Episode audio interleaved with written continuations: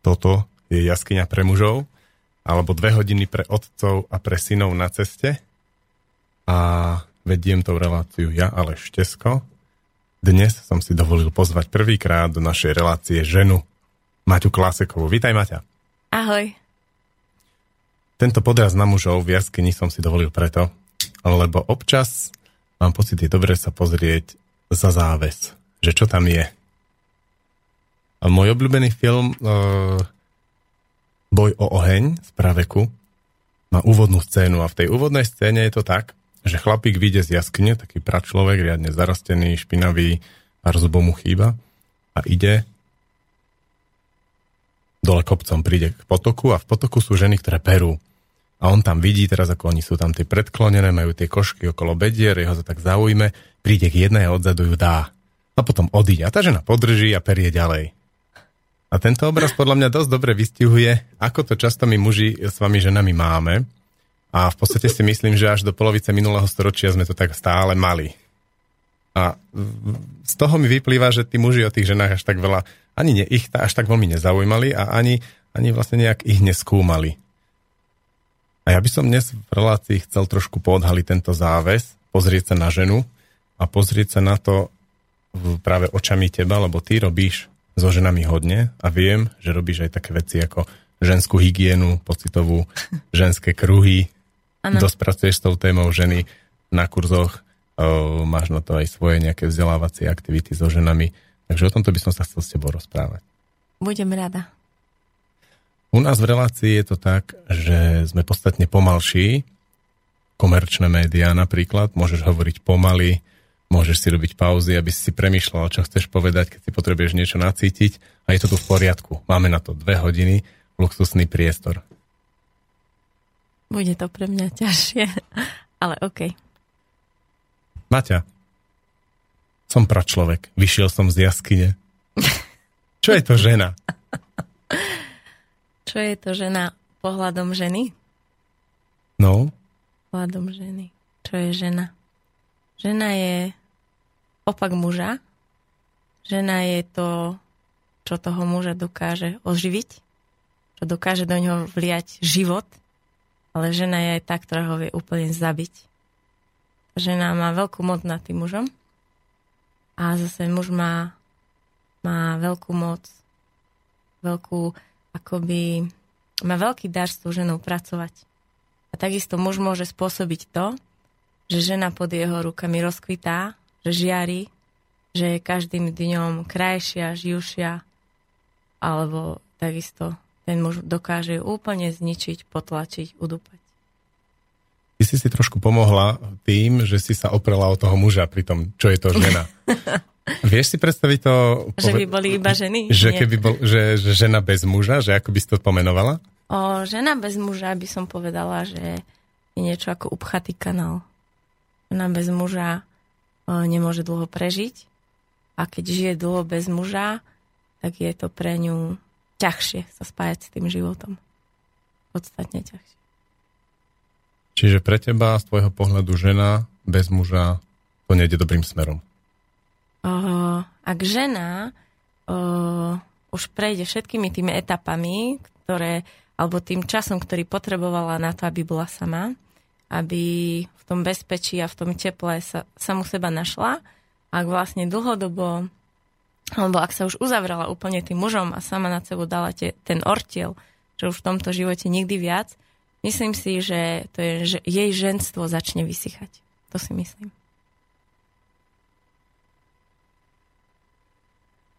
Ako to potom vyzerá? Ako to vyzerá, keď žena vysychá? Uh-huh. No, môže byť, že sa stane 300% e, matkou, že sa upne na svoje deti a že vlastne uh, uh, chce po tých deťoch, aby, robili jej part- aby jej robili toho partnera.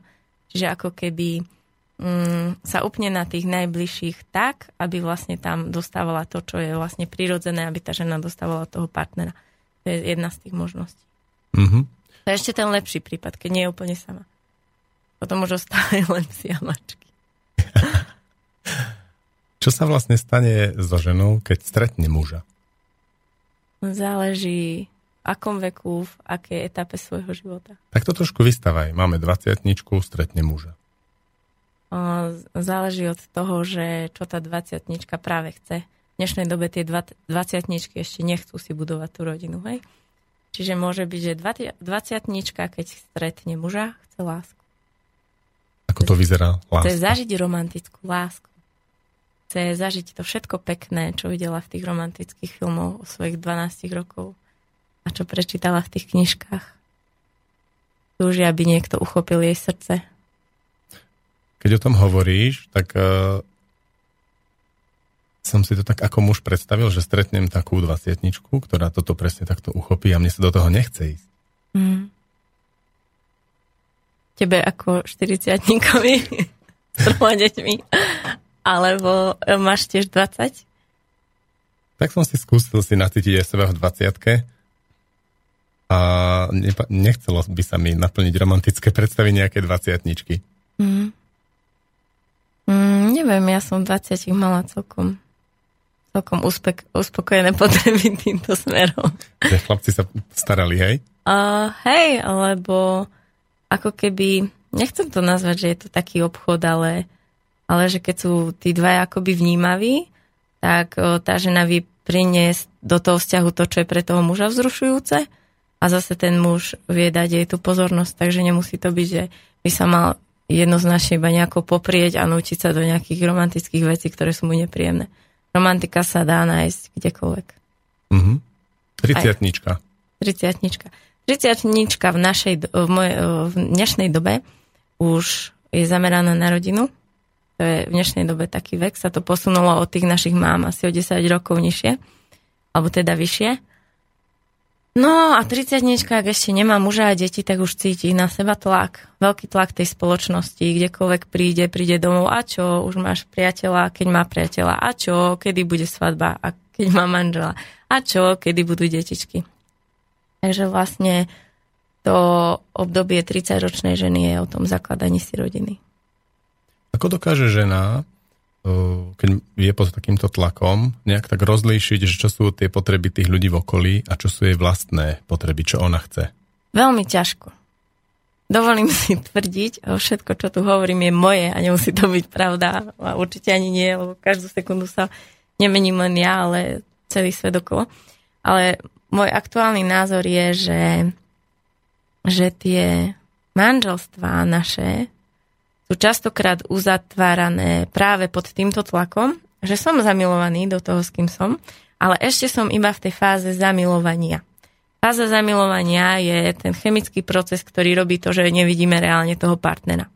A keďže o, môže sa stať, že to dievča, napríklad aj ja tak za mladý, o, som prešla rôznymi vzťahmi a teraz som konečne našla to bezpečie a ten partner chce takisto svadbu, chce deti, a síce tam sú nejaké veci, ktoré mi vadia, ale keďže som v tom chemickom opare a všetko je ružové a už na mňa tlačia tie biologické uh, hodiny, tak si poviem, že prečo by som mala ešte skúmať, čakať a šup do toho.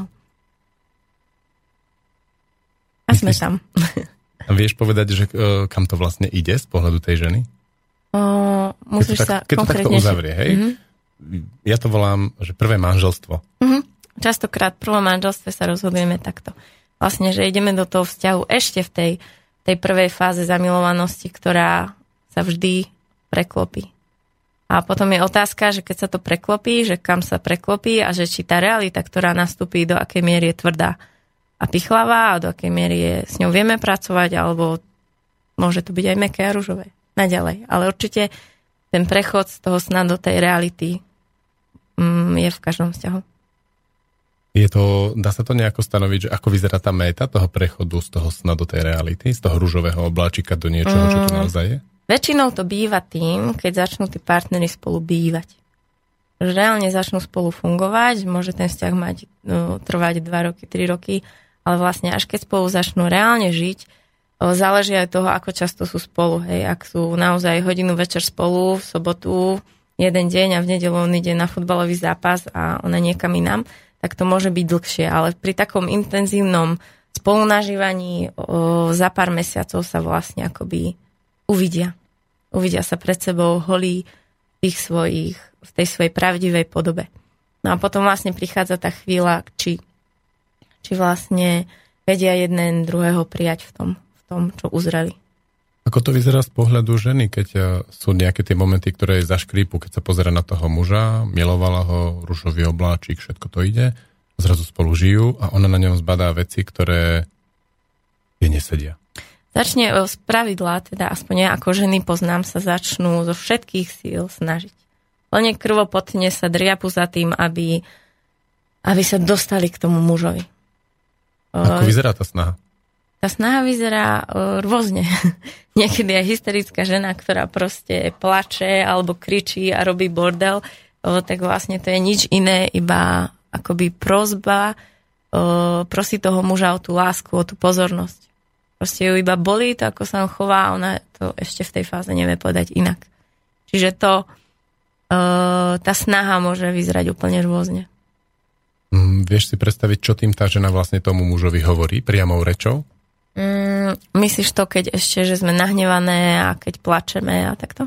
No, presne tá 20 prebratá z toho rúžového obláčika. Alebo 30 s kľudom prebratá, áno. Tá žena v podstate prosí po pozornosti, po takej skutočnej pozornosti. Po... Ani to nie je tak iba o tom, aby on počúval, ale aby tam reálne bol a vnímal to, čo tá žena akoby cíti a čo chce. A v podstate tá žena ani nechce nejaké extra riešenia. Ona iba chce byť prijatá v tom, ako sa ona cíti. To znamená, že keď napríklad žena povie, že o, cítim sa opustená, aj mi smutno, keď každú nedelu ideš na ten futbal a keď si dlho v práci a muž na to začne výčitkami, ale veď potrebujem zarábať, ale veď, ale veď, žena sa cíti veľmi samá opustená. Ak by ten muž prišiel a povedal, Verím ti, že sa takto cítiš. Verím ti, že ti môžem veľmi chýbať, keď som tak dlho v práci. Tak tá žena ako keby, už to nie je až tak dôležité, že či sa to zmení, ten futbal a tá práca. To už je druhoradé. To už sa potom vedia spolu dohodnúť. Áno, tak e, ak budeš menej zarábať, tak ja toto viem pustiť. To už je úplne druhoradé a dá sa to. Úplne to prvé kľúčové je, aby sa ten muž akoby neobhajoval, ale aby pri, prijal to, že ona sa tak naozaj môže cítiť trošku mi to nezapadá do toho môjho mužského myslenia, že ja som muž, niečo robím a teraz sa dostávam do toho, že áno, môže sa stať, že po nejakom čase už doma to nie je pre mňa také zaujímavé a vzrušujúce. Ani tá žena, ani to, čo sa tam deje. Hej, na začiatku veľké nadšenie vybudovať, to postaviť, potom už to nejako ide. Potom občas tam je ten zaujímavý svet a doma to je, kde idem prespať. Áno. Ale to je to, o čom sme sa bavili aj minule u tej Veroniky, že keď si neviem akoby uspokojiť tie potreby sám, keď nemám seba na prvom mieste, tak potom nikdy nemôžem uspokojiť tých okolo. Čiže muž, ktorý sa necíti doma dobre, nikto iný mu nepomôže. Môže to spraviť len on sám tým, že si všimne, že v čom to je. Prestala sa moja žena pekne obliekať, nechce sa so mnou milovať, o, stále mi niečo vyčíta. On si musí ako keby sám uvedomiť, že prečo mu už doma nie je dobre. Potom si potrebuje tú ženu poveda- posadiť a povedať jej. Teraz ťa ešte milujem teraz ťa ešte, ešte po tebe túžim. Ale ak toto a toto bude pokračovať, tak vo mne tú túžbu zabiješ. A vtedy tá žena aspoň vie tú cestu a vie, čo môže spraviť, aby sa ten muž opäť cítil doma dobre. Ale pokiaľ sa on bude len vyhovárať, ona nemá šancu sa k tomu dostať. To mi pripadá ako taký had zahryznutý do svojho vlastného chvosta, že tá žena hovorí mužovi niečo tým svojím spôsobom, hystériou a tak ďalej, presne to väčšinou, čím sa mu protiví. A on to neuchopí a naopak jej zakáže o tom hovoriť, lebo jej povie, že ak to bude pokračovať, toto tvoja hystéria, tak potom ťa ja prestanem mať rád. Mm-hmm. Ako z toho von? No, to, ak on povie, že tá hystéria musí prestať, tak je to vlastne, že ju nevníma. On sa jej potrebuje opýt, opýtať, prečo ty si hysterická. A potom sa k tomu môžu dostať. Ako keby niečo zakázať v tom vzťahu je, mm, je už niečo odstrihnúť a urobiť uh, ako keby nejaký tok mŕtvým. Čo urobí tá žena, keď ja ju odstrihnem takto od komunikácie? No, vyschne úplne. Nájde si milenca? A v tom lepšom prípade. A horšom? V horšom prípade iba vyschne, bude nešťastná, vyoperuje všetky ženské orgány a zosivie. to som trošku preexponovala, ale ak, ak, tá, ak tá láska a ten záujem a tá vášeň od toho muža nebude pritekať a ona to nebude hľadať. Je sa cítiť veľmi osamelo. Nebude sa cítiť ženou. Pustíme si pesničku.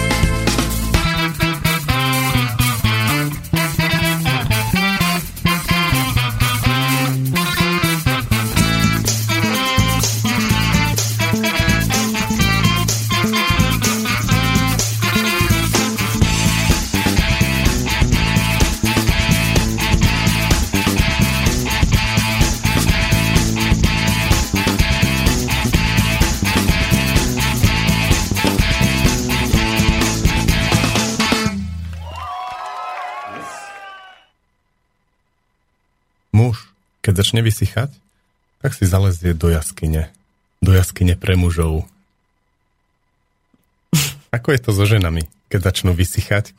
Čo začnú robiť? V tom lepšom prípade začnú cvičiť, udnúť a chodiť po nejakých kurzoch. A to už je dobre. To už je tá cesta.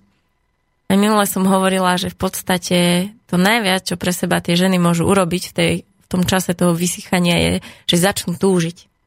Začnú snívať. Úplne ideálne je, keď niekde v svojom okolí uvidia nejaký vzor ženy, kde nejaká žena z toho, čo zažívajú oni, z tej akoby tmy a beznadeje, dokázala výjsť. Mm-hmm. A zrazu oni uvidia, že aha, to môžem aj ja, to sa dá, nemusím to prežiť a žiť tak, ako naše matky, staré matky, susedy a tetky. Tetky v, de- áno, tetky v dedine. A vtedy tá žena o, zrazu si uvedomí, že je cesta a vtedy začne z hĺbky duše túžiť. A keď už z hĺbky duše túži, tak je otázka času, kedy jej do cesty prídu tí praví ľudia, tie pravé informácie.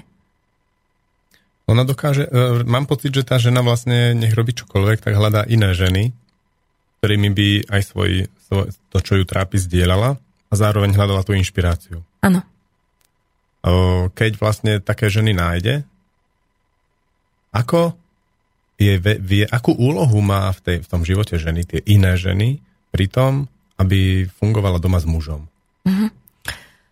Uh, presne o tom sú ženské kruhy a my vlastne, aj minule som hovorila o tom, že ako náhle sa žena upne iba na ten vzťah a o, je chytená akoby v tej pasci, že tu je, to je to štádium, keď je ten vzťah akoby ešte šťastný. Alebo teda nie ešte, ale keď rúžový, je šťastný, rúžový, rúžový a je tam to teplo, to bezpečie, tu ma doma pocho- pochopia, pochvália, postiskajú, keď im je smutno. A keď sa akoby tá žena už uh, uzavrie v tom vzťahu a prestane ako keby stretávať iné ženy alebo sa realizovať niekde v práci alebo sa stretávať v rámci spoločnosti s niekým inšpiratívnym, akoby tá žena už začne príjmať uh, alebo začne očakávať, že celé jej životné šťastie bude plynúť iba z toho vzťahu. Ako náhle Dá sa, sa to? No ako náhle to tá žena spraví, tak vlastne ten vzťah postupne udusí, pretože začne akoby byť na toho muža taká požadovačná, začne otlačiť, začne vyžadovať, začne ako keby, to je ako keď má narkoman absťak, hej, dneska si mi nedal tú moju dávku lásky alebo niečo, čo ja potrebujem, tak už tu ti priškrtím, aby som ťa donútila dostať to, čo ja chcem. To znie veľmi dobre, lebo ty naznačuješ, že vlastne ten muž na to, aby udržal šťastné manželstvo, nie je sám. No, ako to myslíš? No, že mu v tým môžu pomôcť aj tie ostatné ženy a tým pádom všetko, čo ano. ono nespraví, môžu robiť, môžu tomu pomôcť aj tie ano. iné ženy. Lebo napríklad ja v mojom prvom manželstve som to tak mal, že som to vnímal, že to musím. Uh-huh. Že čokoľvek, čo tam je, tam musím priniesť ja a postarať sa o tú ženu musím ja, lebo keď to neurobím ja, tak nikto a koniec. Je možné, že si bol tak nastavený ty, ale pravdepodobne tak bola aj nastavená tvoja žena.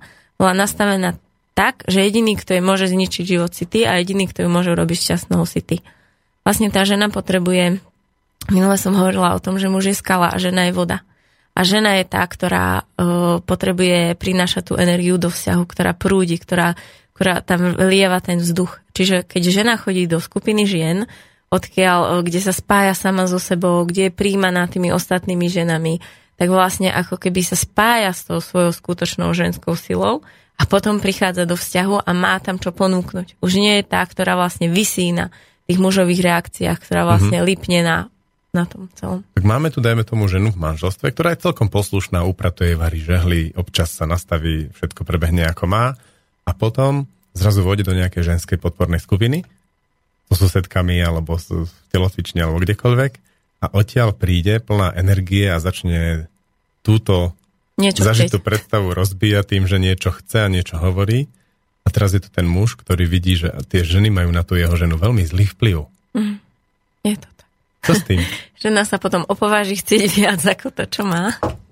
A potom je otázka, ak žena, žena, ktorá bola zabehnutá v nejakom stereotype a zabudla akoby sama na seba a začne, možno začala priberať, možno sa prestala cítiť šťastná, možno je uväznená v tej rutine, v tom stereotype a tá žena teda začne niekde chodiť a začne hľadať tú svoju cestu a začne začne si uvedomovať, že ona môže žiť šťastný život, že ona môže túžiť, že ona môže chcieť um, zažiť v tom živote niečo viacej ako ten stereotyp, tak potom prichádza to, že sa to snaží svojmu mužovi ukázať. Ak tu máme toho muža, ktorý už je zabehnutý v nejakých kolejách práca, šport, futbal, zábava, televízor a do toho aj trošku ženy, a potom tu máme ženu, ktorá ale týmto spôsobom ožíva, je možné s tým, aby ona zo svojej pozície toho muža nejako aktivovala v tom vzťahu, alebo čo? Alebo čo? Iná alternatíva v podstate asi je, že už len milenec a ďalšie manželstvo. Nie? Určite, určite áno. Myslím si, že tá žena sa, um, sa vždy, my ženy sa vždy budeme zo všetkých síl snažiť uh, spraviť niečo s tým chlapom, s ktorým žijeme. A uh, keď s ním máme deti, tak o to viac. My sme už nastavení, takže chceme tú rodinu udržať. Čiže my chceme predtým, ako si e, nájdeme toho milenca, tak sú roky a roky viery, že ten náš muž nám tú lásku môže priniesť. Ano, čiže ak sa žena už rozhodne, že teda si ide, áno, otváram sa novému vzťahu, tak to je už, že fakt urobila 5 krát maximum, nie raz, hej? o, takže tá žena, ona bude určite hľadať tie cesty a práve na tých kruhoch o, akoby pracujeme sami so sebou. V podstate tá žena robí dve veci. Dobre, tak povedz nám niečo o tých kruhoch, že čo to vlastne mm-hmm. je kruh, mm-hmm. ženský kruh? Jednoducho. Uh, podľa mňa existuje viacej typov ženských kruhov. Existuje podľa mňa, teda, urč, uh, teda som o tom počula, že sú kruhy, kde sa stretnú ženy a napríklad vyšívajú, na veľkú noc vyfukujú vajíčka, idú si spolu zacvičiť, idú spolu na kávu. Ano? A toto sa nedieje na tých tvojich kruhoch. Áno, zaujímavý ženský kruh, ktorý je určite tiež veľmi podporný, možno tam sa uľaví najmä tým, že si môžu tých mužov pohovoriť alebo si môžu povedať, že ale ten môj je predsa len dobrý, hej. Určite tam existuje nejaká podpora aj v rámci týchto kruhov, zároveň tvorivé činnosti, že určite veľmi prospešné si myslím. A potom existuje tento ďalší typ ženských kruhov a dá sa povedať, že tieto ženské kruhy sú transformačné. Na týchto kruhoch pracujeme o, s vlastnými blokmi a v podstate pracujeme na tom, že čo v nás je také, že sa ten muž k nám nevie dostať. Čiže akoby v rámci toho vzťahu sa snažíme vždy pracovať sami na sebe. Čo, čo znamená, že nevie sa ku nám muž dostať? Čo sa nevie No, že napríklad e, robíme tam takú okrem iného metódu rozhovorov, ktorú poznáš aj ty, vlastne si ju priviedol k nám do školy. O, a táto o, forma rozhovorov funguje asi spôsobom, že žena príde a povie nejaký svoj problém. Napríklad e, necítim sa milovaná pri mojom mužovi. Necítim sa, že ma miluje. My hľadáme, že čo v nej je také, že to nedokáže vnímať, lebo ten muž, muž ju možno miluje, len ona to nevidí a nepočuje, alebo je v nej niečo také, že naozaj to toho muža brzdí a nedokáže to celé svoje srdce dať.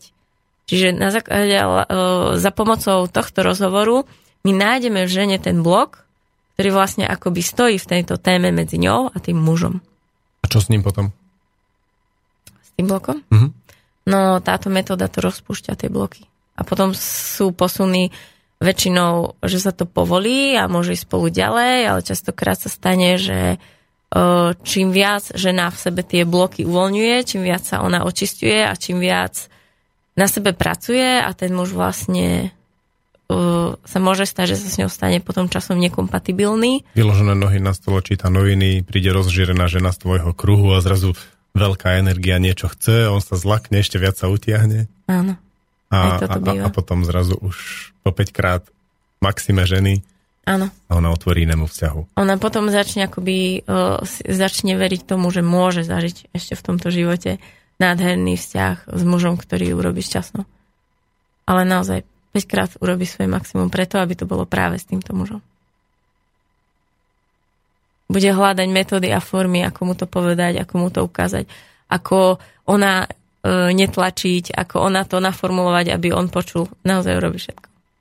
Najprv nežne predpokladám, potom hystericky. A nie, myslím si, že je to naopak. Najprv hysterické. Najprv potom... sme hysterické, lebo sme ešte v tom egu a nechápeme, prečo nás nevie uspokojiť.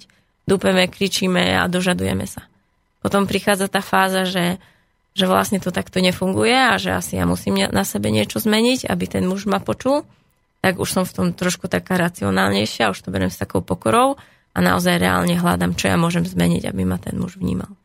A potom vlastne, ak to nezaberie a tá moja hodnota, sebahodnota, alebo na tých ženských kruhoch akoby rastie tá sebahodnota, tá zdravá sebahodnota ženy, tak potom, potom niekedy tie ženy uzrú, že, že si zaslúžia viac. Že si zaslúžia, aby ich niekto videl, počul, postiskal, pomiloval. Vyšlo mi z toho, že vlastne v okamihu, ako žena začne zníži hlas a začne byť pokojná a asertívna, tak je to extrémne nebezpečné. Že to už je veľmi blízko hrany. Je to tak. Dajme si ďalšiu pesničku.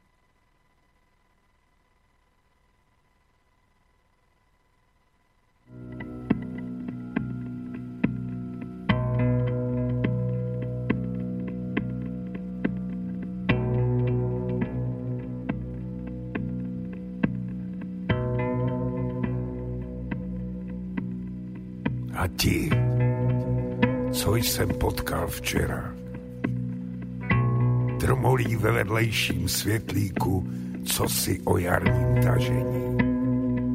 S krátkými rukávy, svázanými tkaničkami.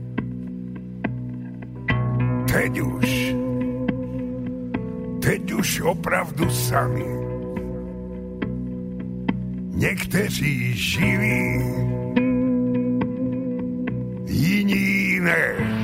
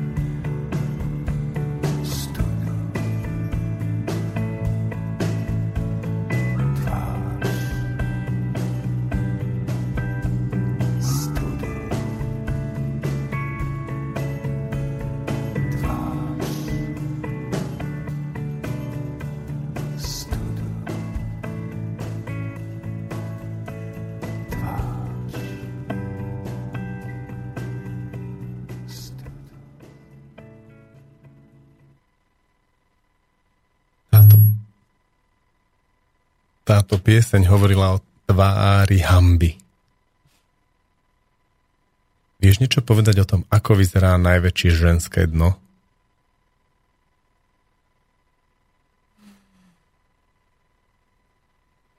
Ja si to musím odstrihnúť, odstrihnúť od tej hamby, lebo lebo to dno môže súvisieť aj s inými vecami, ako je hamba.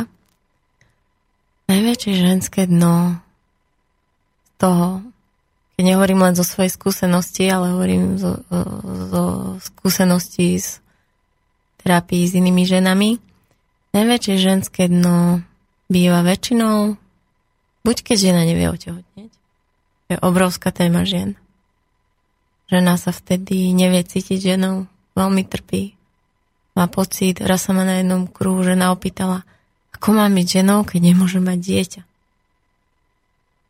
Takže toto je téma, ktorou žiť pre ženy je veľmi ťažké a niekedy trvá celý život tým, že nám sa s tým vysporiadať.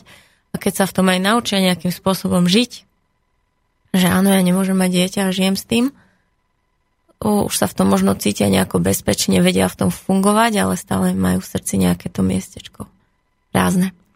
A potom najväčšie dno ženy je, keď je nešťastná, keď z hĺbky duše už zavrhla všetky cesty alebo všetky možnosti toho, že by mohla zažiť v tom živote to svoje šťastie. A to svoje šťastie znamená byť milovaná taká, aká som. S týmto mužom. S nejakým mužom.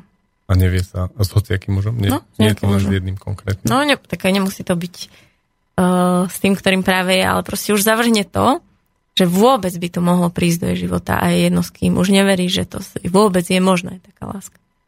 Čo vtedy žena robí, keď je úplne ako to zavrhne a skončilo to? Že už neverí v tú lásku? Uh-huh. To je to, čo sme hovorili predtým. Začne športovať a tak ďalej? Nie, nie, to je ešte tá fáza, keď sa upne buď na deti. Tá, tieto ženy práve že ani nešportujú väčšinou. Tie už to ako keby celé zavrú. Uh-huh. Keď e, si muž zalezie do jaskyne a niečo si tam rieši, ako to z vášho ženského pohľadu vyzerá? Čo vy si o tom myslíte, alebo čo, čo to vo vás vyvoláva? Nás to vyvoláva strach. Strach, že nás ten muž opustil, pretože sme my niečo zle urobili a už teraz, keď je vlastne chladný a odmeraný, znamená to, že už nás nemá rád a už sa ku nám nikdy nevráti. Bránite mužovi liesť do jaskyne? No určite. Kričíme a voláme o pomoc, lebo si myslíme, že nás práve opúšťa. To je práve jedna z vecí, ktorú sa na tých kruhoch učíme akoby vnímať. Učíme sa vnímať tú psychiku muža a to, ako vlastne muž funguje. A prišli sme na takú vec, že vlastne muž to má nastavené inak ako my v rámci tých vzťahov, lebo žena je živá, kým má vzťahy. Žena žije pre vzťahy. Žena chodí do roboty iba preto, aby mala vzťahy. Žena všetko robí preto, aby mala zdravé vzťahy. V podstate, keď má žena zdravý partnerský vzťah, tak je šťastná a tie e, veci okolo ako ako práca a koničky, to je druhoradé. Muž má na prvom mieste, ako v dnešnej dobe to môžeme nazvať prácu, ale v podstate ako keby uh, muž má na prvom mieste tú svoju životnú úlohu. Poslanie. Poslanie. Uh-huh. Muž má na prvom mieste ako keby, že viem, na čo tu som a že niečo viem. Niečo Buď, robím. Niečo robím. Bude to to, že áno, možno som bankár, ktorý zarába veľké peniaze a už sa ten muž cíti mužom a potom vie priniesť domov možno aj nejakú pozornosť. Muž, ktorý sa možno nájde, že je skvelý remeselník a že sa mu darí, že má, má zákazky, že tvorí, že vlastne má už stále väčšiu klientelu a že má nejaké meno, že áno, ja som remeselník a toto prinášam na tento svet, potom tu už vie byť pre tú ženu. Čiže keď uh, treba by sa stalo, že by mi to nešlo v mojom poslaní, nešla by mi práca, nesmerilo by sa mi v tom, čo robím, Áno. nežil by som svoj život tým Áno. cieľom. A tak potom by som, a upol by som sa na tú ženu, že práve chcem budovať rodinu a tak ďalej. To čo nie sa, je možné. Čo sa stane? To sa nestane, pretože žena robí práve to. Ako náhle žena nie je šťastná v práci, alebo neviem, tak prichádza za tým mužom. Potrebuje ho blízko, stále chce ísť k nemu bližšie, chce to objatie, chce to pochopenie, chce ako potrebuje zažiť tú možovú blízkosť, tam načerpa silu a môže ísť zase do tej roboty k tým deťom alebo neviem, kde všade riešiť tie problémy.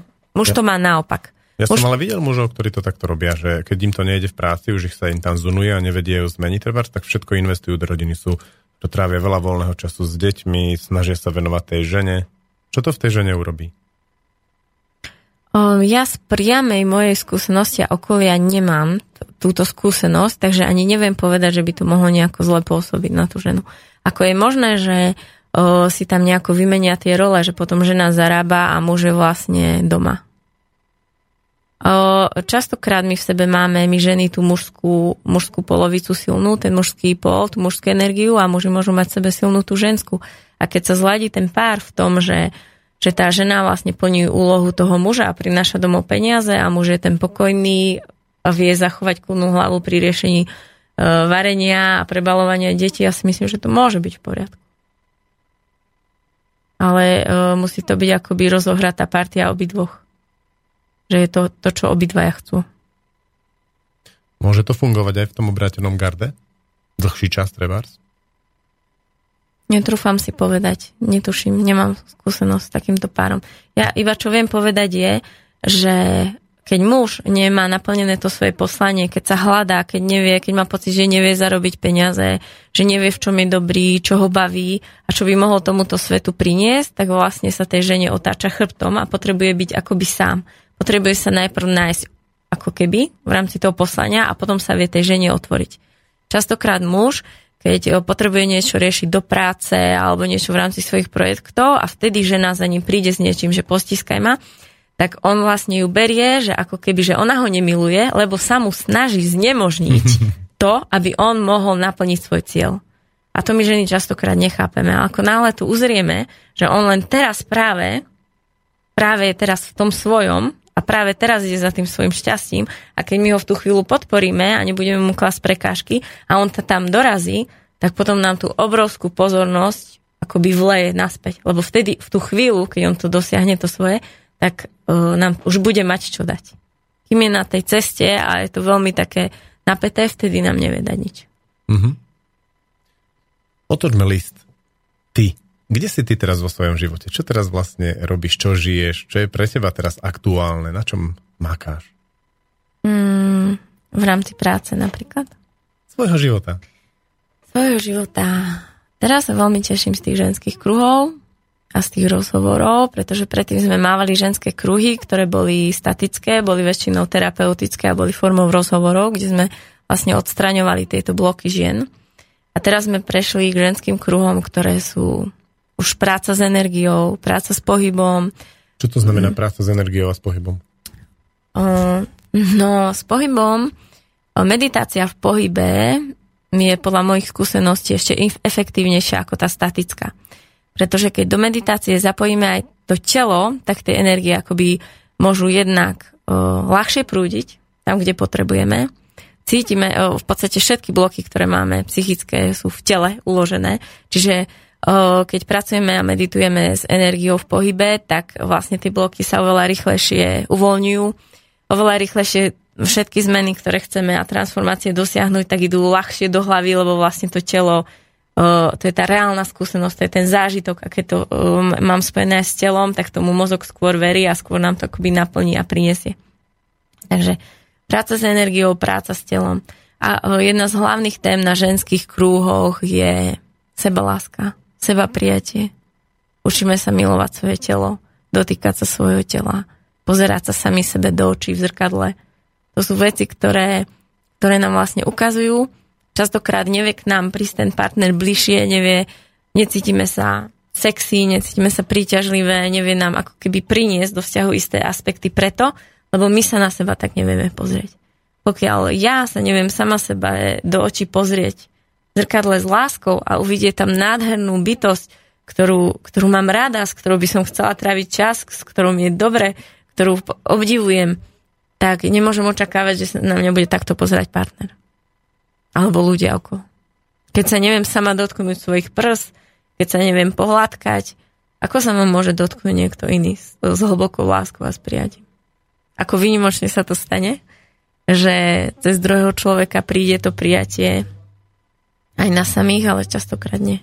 Častokrát sme my prvé tie, ktoré musíme urobiť tento krok.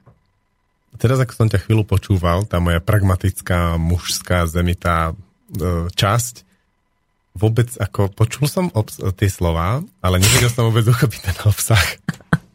to bolo, nejak, to bolo ako i v inej reči, keby si hovorila. Áno, lebo, lebo ženy sú tá tečúca energia. Vy ste tí stojáci, vy ste tí pevní. My potrebujeme tiecť. Dá sa povedať, aby som ti to lepšie vysvetlila, tak napríklad o, na ženských kruhoch pracujeme so žilami, s vodou, s ohňom, so zemou, so vzduchom iba predstav meditáciu, že sa pustí nejaká mm, veľmi sexy, vzrušujúca, dynamická hudba mm-hmm. uh, a ženy na ňu tancujú. A pritom uh, sú si vedom, uh, je tam oheň, úplne ideálne vonku pri ohni, ale keď tak pomôže aj sviečka. Ako keby sa napoja vedome, iba vedome sa napoja tie ženy na ten oheň mm-hmm. a pozvú ho do svojho tela vdychujú pri tanci, je veľmi dôležité, aby sme mali sukňu, pretože keď e, žena tancuje a tá sukňa sa hýbe vo vetre a dotýka sa jej nohy, uh, nahých nôh, tak ako keby sa tá žena lepšie cíti. Lepšie cíti svoje nohy, viacej seba uvedomuje, tým pádom tie lepšie energie lepšie vnikajú. A keď tá žena vydýchne, akoby vedome energiu toho ohňa, napríklad do svojej panvy, tak to dokáže veľké divy. Myslíš, ako, že potom muž to ocení večer? Áno. Áno, pretože sexuálna čakra je v podbrušku a keď je táto čakra obchatá nejakými našimi blokmi, ktoré sme si nazbierali od detstva až sem, tak vlastne tá sexualita je náročnejšia. Takže vlastne toto cvičenie veľmi pomáha tie bloky odburávať a vlastne pri tom sexe vieme byť uvoľnené, vieme sa tam odovzdať. Keď je táto čakra živá, rozžiarená, uh-huh. vyčistená. Tak môžeme kľudne ísť aj na sex. Kľudne. Po pesničke.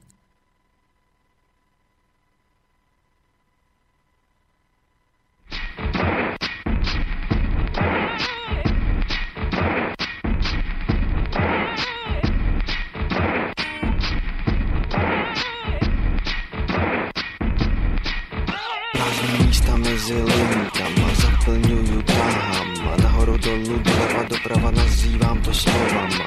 Kosmický vývoje z mýho mozku Přenáší se přes moji ruku na proplisku Pak další vývoje jinýho druhu. Probíhaj mikrofonu a nechaj mluvit mojí hudbu. Vlnění vzduchu, jak membrána se prohejbá.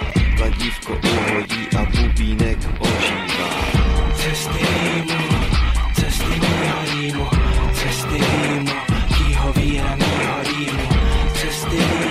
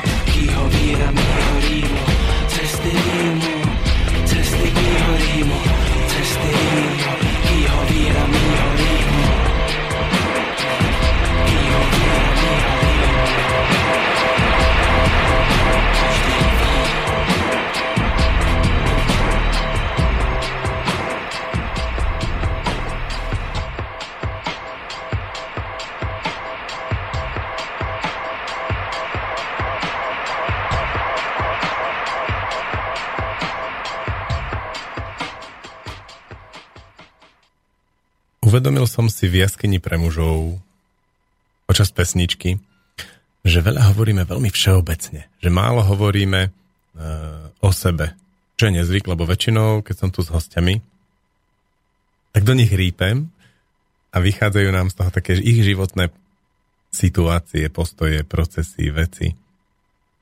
Tak sa to spýtam tak jednoducho. Maťa, čo ťa baví na sexe? Mm. Teraz mi iba prešlo hlavou, že kto každý by to nemusel počuť, ale dobre. No schválne, kto by to nemusel počuť? On no môj ex-manžel. Teda bývalý muž.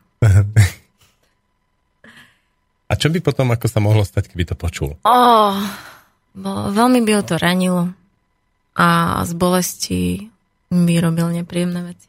A čo by si musela povedať, aby ho to ranilo? No, čokoľvek o aktuálnom mojom sexuálnom živote. Myslíš, že by mu bolo smutno a závidel by? Nemyslím, že by závidel, ale bolelo by to. Tak máš nejaké... Tak pozri sa, keď sa ťa niečo spýtam a ty nebudeš si niečo povedať, tak povieš, nechcem A ja to verím odpovedať. tomu, že ten, kto to nemá počuť, to počuť nebude. OK, tak čo ťa baví na sexe? A najaktuálnejšie? Hm. Aktuálne ma baví na tom sexe tá inakosť. Som sama prekvapená z toho, že v tomto vzťahu, v ktorom práve som, že ako môže byť každý sex úplne iný.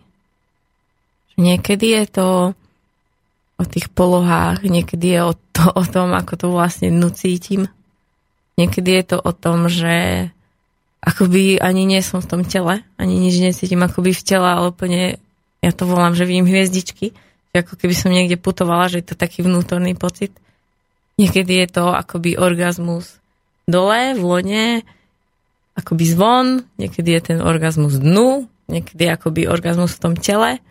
Ako keby naozaj, keď um, som začala pracovať s tou sexuálnou energiou v tom svojom tele, začala som akoby odstraňovať tie bloky a s mojim partnerom sme začali odstraňovať tie moje bloky, tam som dostala veľké prijatia v tých svojich strachoch. A ako keby teraz, teraz, keď sa na to opýtala, tak mi to práve došlo, že vlastne tým, že akoby neustále s tým robíme, že tým moje bloky ako ženy neustále vyplavujú, stačí, že príde nejaká krajšia. Ako vyzerá tvoj blog? No napríklad, že príde nejaká žena, ktorá vizuálne má niečo, čo ja nemám. Napríklad? Ježiš, zadok. Mm. Ja nemám bohu, jaký zadok. Chcel by som mať väčší, krajší. No a napríklad príde, e, príde nejaká žena a ja proste už to vidím očami svojho partnera a proste si to pripustím, že hej, že chcel by som ako vyzerať lepšie napríklad v tomto smere. A hodí ma to do nejakých vecí z minulosti a vlastne to prijatie toho partnera v tom, že to môžem povedať, že sa takto cítim, on ma v tom príjme. A vlastne takouto formou takisto pracujeme na tých kruhoch s tým, takže možno aj vďaka tomu celému tá sexualita akoby posúva. Ty vlastne si počúvaš príbehy rôznych žien, zažívaš ich. Mm. vedela by si vystavať uh, trošku milenca? Ako muž, či je to manžel, alebo nemyslím milenec ako mimo vzťahu, ale proste Aha. muž, muž, Milovať ktorý sa ide s tebou Mhm. milovať, tvoj milenec, Ako má pristupovať k žene? ako ti to robí dobre? Mhm.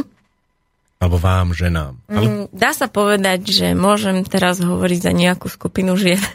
Za mne, uh, Slovanky. mne blízke kamarátky.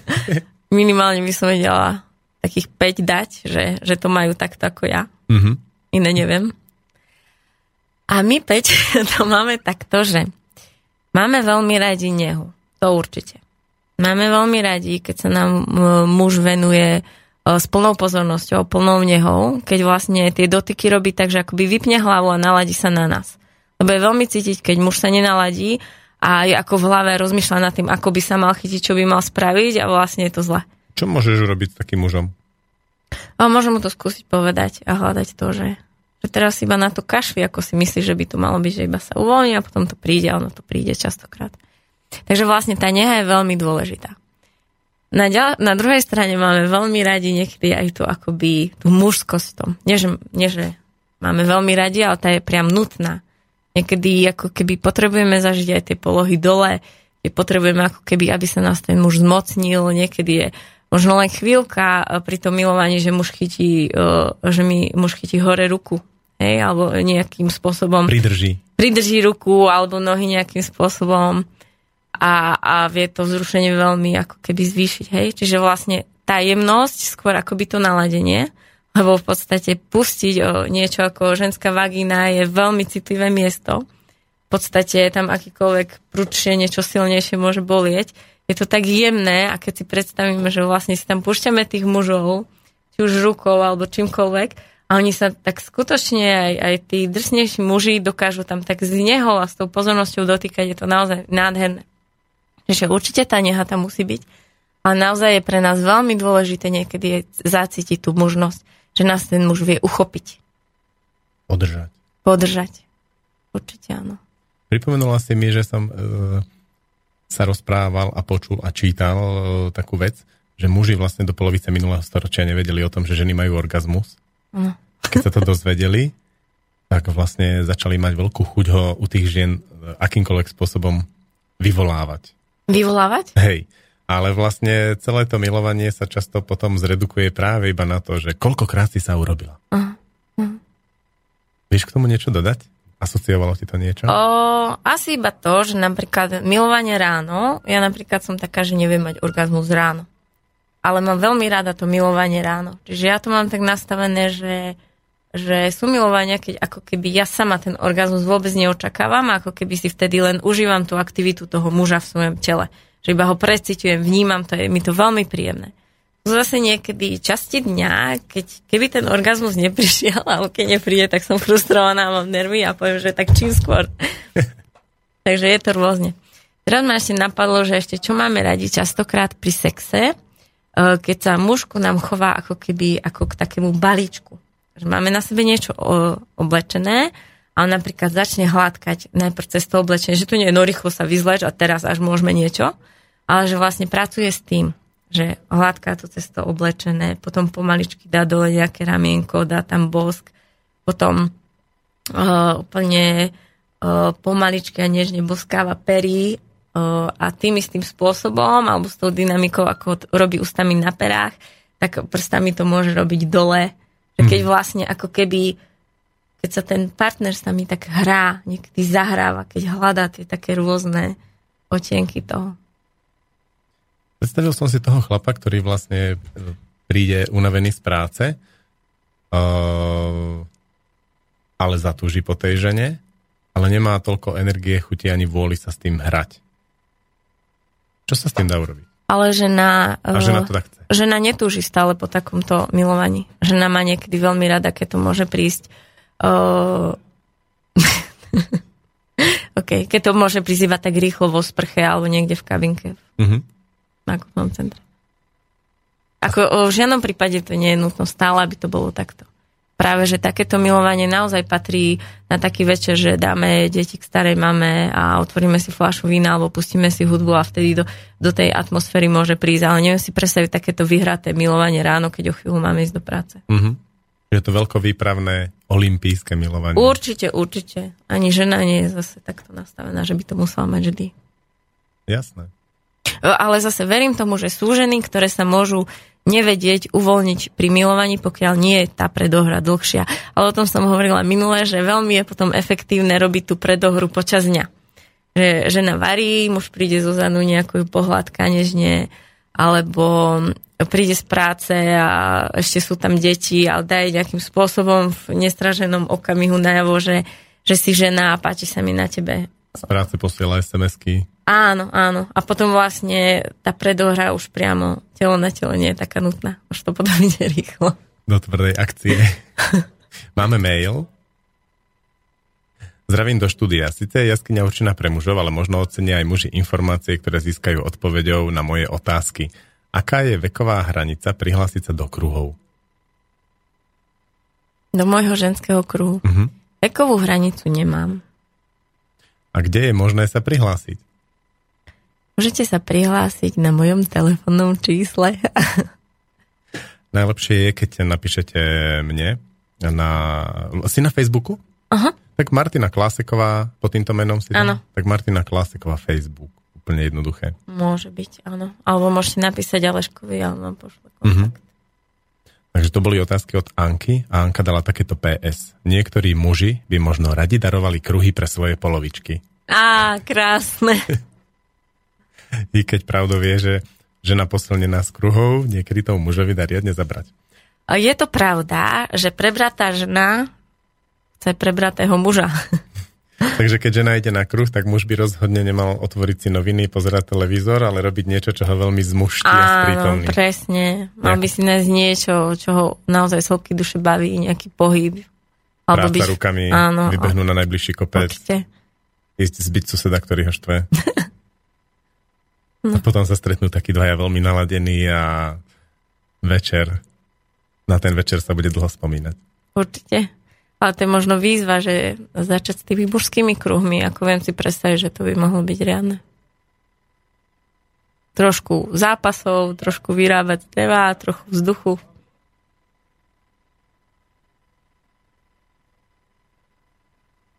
Ako vyzerajú tvoji muži, keď zaliezajú do jaskyne? Hovorím muži, lebo myslím tvojho muža a myslím tvoje deti, lebo máš dvoch mužov doma detí. Synov. Tak môj muž doma, keď zalieza do jaskyni, tak je taký vážny. Vážny a nevie prísť do toho bosku. Ja prídem k nemu a chcem o neho pusu alebo objatie a on to dá, ale dá to iba tak mechanicky. A že tam nie je tou pozornosťou. A ja vtedy iba hľadám, že, čo je za tým, že čo ho odťahuje preč, že aké má v tú chvíľu starosti alebo problémy. A potom idem a niekedy toho, do, to sa snažím otvoriť. Niekedy, ma po, niekedy povie, že nemá aktuálne chuť. Tak už teraz, keďže viem, že je to v poriadku, keďže som si to prečítala v úžasnej knihe od Davida Dejdu, Dobre, povedz, povedz ktorej. Uh, tá kniha sa volá Pokiaľ ide o muža. Je fakt skvelá. Úplne ma hodila do veľkej pohody. Je to rámci... niečo ako príručka pre ženy? Ako používať áno, muža? áno, áno. Je to veľmi, veľmi taká kniha, že tu fakt tú ženu hodí do pohody, lebo ju ukáže, že, že je to v poriadku a že tie prejavy muža nemusia znamenať, že, že ju nemá rád. Že ju nemiluje. Áno, áno, áno. A, a moji chlapci mali, tak s nimi je to, to je, uh, že sa naozaj v tom hľadám. On mi v tom pomáha ten môj priateľ, pretože on mi ukazuje. Ukazuje mi, čo robím, ukazuje mi, na čom sú už moji maličky uh, trojročný a päťročný syn závislí. Ten mladší je závislý na objatí. Keď mu dačo nevíde, tak hneď príde postískať. A ako ti v tom pomáha ten priateľ? No, že mi to zrkadlí. V prvom rade, že keď vidí niečo, že čo sa tam deje, tak on mi to popíše. On to vidí zvonku, čo ja nedokážem vnímať, hej. Uh-huh. Ja som v tých pudoch materských. No a tým, že vlastne on mi to ukazuje, tak potom som schopná to už vidieť aj ja. Ďalšia vec, čo mi obrovsky pomáha, je, že keď mám nejaký svoj stav, napríklad predmenštruačný, vtedy máme my ženy podstatne nižšiu empatiu a vtedy nás všetko veľa rýchlejšie vytočí, tak keď vlastne vidí, že ja som v takom napätí a iba to tam sekám a robím všetkým naokolo nechceť zle, lebo ich tlačím do dačoho, aby rýchlo neviem čo. Vlastne keď on zasiahne s takým pokojom, alebo sa ma iba stačí, že sa ma opýta. ma opýta, že z čoho som práve napätá alebo nervózna. A vďaka tomu si uvedomím, že aha, naozaj, ja som teraz napätá. A šláham to na všetky strany, že veď nemusím. A to je obrovská pomoc, lebo potom nemusím mať výčitky večer, keď si lahám do postele, že posledné dve hodiny som bola na všetkých okolo ako pes. Mm-hmm. Ja som zachytil niečo o tom, že žena má cyklus a že v rámci toho cyklu celomesačného v rôznych fázach sa správa rôznym spôsobom a pre mužov je rôznym spôsobom efektívne pristupovať k nej. A veľmi sa na to teším, že na Radi s deťmi, čo je festival slobodného učenia, ktorý u nás v škole robíme, v škole Fantázia. Tak príde Patrik, príde... budem sedieť v prvom rade, budem si robiť poznámky. Áno, on, on bude vlastne robiť takú inštruktážnu prednášku k tomuto. Ale dovtedy mňa by zaujímalo, či to máš ty uchopené. Vedela by si to po pesničke trošku vystavať, že ako to vy ženy vlastne máte v rámci cyklu a čo v rámci toho cyklu, v ktorej časti máte od mužov radi a čo menej. Dobre. Okay?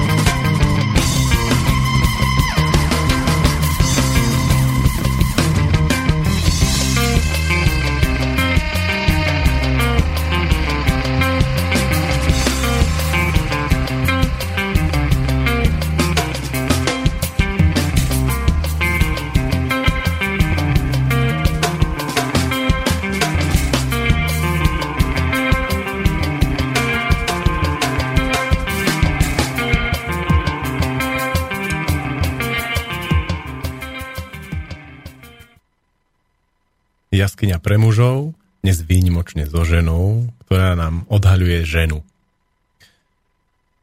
Mm, bavili sme sa o tom, že teraz by sme si dali ženský cyklus. Čo ja o tom viem, čo som si všimol je, že ženy pred, tesne pred menzesom sú hodne nestabilné, z tej nestability často agresívne reagujú na moje podnety, čo mne pripomína, e, prípadá, že ja niečo v tej chvíli, v tej komunikácii so ženami nerobím dobre. Hoci to robím takisto, ako to robím inokedy, inokedy to funguje, ale pred menzesom nie. Uh-huh. Potom som si ešte všimol, že moja žena okolo ovulácie zo mňa celkom rýchlo a ľahko strháva šaty a predohra nie je až taká dôležitá. Ale v podstate viac o tom nič neviem.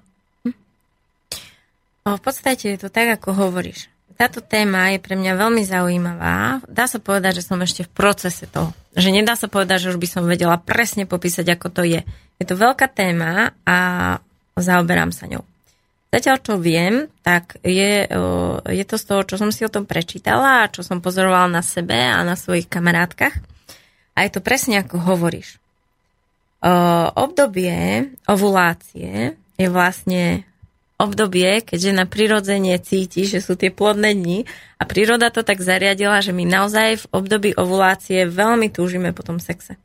Je to pre nás vtedy nesmierne ľahké a priam, keď ho vtedy nemáme, je to často frustrujúce. Čiže v, te, v období ovulácie ten sex proste potrebujeme. Ako keby v tom období ovulácie sme ešte také krajšie, sme plné života. Dá sa povedať, že v období ovulácie sme aj najviac výkonné. No to ma presne zaujíma, že v tom sexe je to celkom jasné, ako sa to správa, ale ako sa to správa v tom ostatnom živote. Áno. Hej? Deti, rodina, Áno, práca. tam, je, tam sme ako keby na vrchole toho výkonu, hej? že tam môžeme najviac podať zo seba. Potom prichádza to obdobie tej jesene, to znamená už po ovulácii, keď už vlastne to vajíčko ako keby starne a o chvíľu sa pripravuje na to, že bude vyplavené z tela. A to je presne to obdobie, keď absolútne nevieme byť empatické. Keď vtedy úplne ideme do seba a sme na seba úplne citlivé vtedy sa nás dotkne všetko, že sa na nás niekto iba, iba náhodou nejakým spôsobom pozrie a my už za tým vidíme 600 milión vecí. Čiže vlastne, čo môže vtedy muž robiť, poznačiť si v kalendári obdobie pred menštruáciou, nič dôležité nechcem po žene, v žiadnom prípade ju nekritizujem. Pre, proste vtedy sme vrčiace psi. Vtedy potrebujeme ako keby iba tú lásku a bezpečie. Nič, no, nič a keď niečo potrebujem s tou ženou vybaviť? Zariadiť? O, buď iba som v pohode s tým, že aká reakcia príde, alebo to poviem nejakou šetrnou, príjemnou formou. Čiže keď ma žena pošle do... Áno, vôbec to neberiem osobne a viem, že je to, je to tým. Potom prichádza obdobie menštruácií, menštruácie. My, uh, veľa žien má chud na milovanie v tomto období, lebo vtedy je ako keby žena spojená najviac so svojím vnútrom. Vtedy je tá žena akoby z dola otvorená, je, najviac sa spája akoby s tou energiou zeme a najviac sa cíti. Čiže Skús častokrát... povedať trošku mužskou rečou. Uh, takto. V období menštruácií častokrát niektoré ženy potrebujú byť práve úplne sami. Oni sú veľmi vtedy citlivé, ale vtedy nie sú akoby precitlivé len na seba. To je, to, ale, to je tá jeseň? Tá je tá jeseň, že sú precitlivé len. Ale v období zimy sú akoby otvorené, sú obrovský radar. Vtedy, keď ženy meditujú, niečo si želajú, vtedy, keď um, čokoľvek robia pre seba, tak vtedy to ide priamo do jej hĺbky. Vtedy sú najviac spojené so svojou múdrosťou. Vtedy dokonca vedia, ak teda majú chuť výsť a majú chuť s niekým pomen- komunikovať alebo niekomu pomôcť, tak vtedy sú akoby naladené smerom ho- hora, z hora na tú múdrosť a prichádzajú im také hlboké vhľady. Čiže, Čiže sa vám ženy spýtať, e, čo navrhuje, aby som robil áno, vo svojom pracovnom živote, áno, vtedy ktorý ženy, kamarát je hajzel, a ma podraziť a podobne. Období menštruácie sú ženy veľmi zrelé, ale sú naladené akoby na tú duchovnú prácu, nie na tú fyzickú. Tedy oni potrebujú oddychovať a len byť pre seba a o, pod paploník alebo na slniečko. Čiže je to taká múdra starenka. Múdra starenka, ktorá presne je plná múdrosti, hĺbky, ale potrebuje to svoje bezpečie, teplo a potom prichádza vlastne to obdobie, to obdobie po menštruácii, kedy, kedy žena prichádza do, akoby do toho výkonu, kedy je stúpa sila, kedy sa vie hýbať, kedy má chuť ako rozbieha nové projekty. Jar. Tá jar, kedy naspäť prichádza k tej svojej sile a vtedy vie po, o, podávať nejaké rozhodnutia, vtedy vie byť v tom raciu, vtedy vie byť. No hej, ale ak je starenka je vlastne na vrchole múdrosti a intuície, tak potom naopak by mala padnúť trošku do rácia a naopak prestať trošku menej cítiť, nie? No, veď hovorím, že Čiže- vtedy čiže vie podávať hlúpne. riešenia racionálne. Ale vie zase robiť hlavou. A možno, že je menej empatická, ale Mhm. uh-huh. naozaj vtedy rozbiehať projekty a o, tvoriť to hlavou. Uh-huh. Napadá ťa niečo, čo Je by sa mužom zišlo ako... Je to síce relácia, kde sa veľmi nerád e, ako dávam návody, ale predsa len niečo návodného druhu.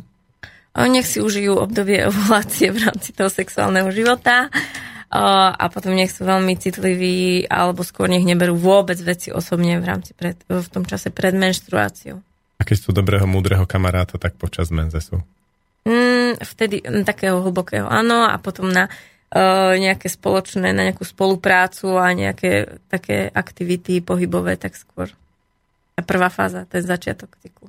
Čiže pripadá mi, že kto ako nerešpektuje tento cyklus, že ani nevie presne, kedy má žena ovuláciu a podobne, vlastne s tým zaobchádza podobne, ako keby nerešpektoval to, že teraz je vonku nasnežené a mal by letné gumy na aute. Áno, nerozumie, že prečo je extrémne žena podráždená práve dnes. Mhm. Prečo toto, keď je pre ňu v pohode, tak dneska to zrazu pre ňu v pohode nie je. Áno, naozaj to veľmi pomôže odľahčiť. Odľahčiť ten vzťah. keď zrazu mi so ženou nefunguje niečo, čo mi bežne funguje, tak prvá moja reakcia by mala pozrieť sa do kal- jej menštruačného kalendára. Že či nečaká áno, menštruáciu. Mm. Ja viem, že aj my muži máme trošku menštruačný cyklus, Áno, ale ešte som ho nejako neuchopila, že ako vlastne funguje. že od čoho máte svoje dni? Že kedy to príde a kedy to odíde. Možno ak má niekto z poslucháčov nejaký postreh k tomu, tak bolo zaujímavé ho sem dať. O, ja som sa teba chcela dať opýtať. Môžem? Môžeš. Chcela som sa opýtať, že podľa teba, ako by to vyzeralo vo vašom vzťahu, keby Tereska začala chodiť na ženské kruhy? Na čo konkrétne narážaš? Prípada ti málo ženská, alebo čo ide? No, uh, tak lebo sme hovorili o tom, že tá žena potrebuje čerpať energiu a inšpiráciu aj z iných, ako keby uh, zdrojov, ako len z toho vzťahu. A vy ste taký v tom dosť zaciklení, teda mám pocit, že tete, hej, že ona vlastne čerpe tú inšpiráciu z toho vášho vzťahu, ako samozrejme, že dokáže to skvele zúročiť, najmä pri, pri tej práci s deťmi. Ale ja by som naozaj reálne chcela vidieť, ako by to vyzeralo, keby taká Tereza chodila dvakrát do mesiaca alebo raz do týždňa sa spája s tou svojou silou, kde by dokázala pustiť, vypustiť to svoje vnútorné zviera, kde by dokázala rozpustiť vlasy. A celé to pustiť, že, že keby prišla, dovolila si prísť k tebe domov, k pánovi džungle, touto energiou, ako by to vyzeralo. Priznám sa, že aj mňa to láka to odhaliť, aj keď sa trošku bojím toho, čo sa deje, lebo Tereza mm, sa veľmi naberá na svojej sile. Včera ma napríklad zbila a toľko ma to bolelo. A ešte som sa dokázal nebrániť. Ja mám pocit, že ona sa toho trošku bojí. A keby asi do toho vošla, tak by do toho vošli nejaké ženské prvky, ktoré ešte nepoznám. A toho Nie. sa asi bojím zase ja. A je to veľmi ťažké. Ja si myslím, že veľmi ťažko fungujú také veci, ako keď žena dá mužovi na stolík nejakú knižku, aby si ju preštudoval s tým, že ona by chcela, aby on niečo zmenil. A takisto si myslím, že je ťažké pre mňa jej nejako radiť na tejto ceste, že skús tie Jej ženské kúpiť kruhy. tú poukážku na dva mesiace ženských kruhov. Presne. Presne, lebo v podstate už som párkrát aj narazil na niektorých veciach, ktoré som od nej chcel a boli, som si spätne uvedomil viac moje ako jej. Takže hm, skúsim sa teraz nad tým zacítiť.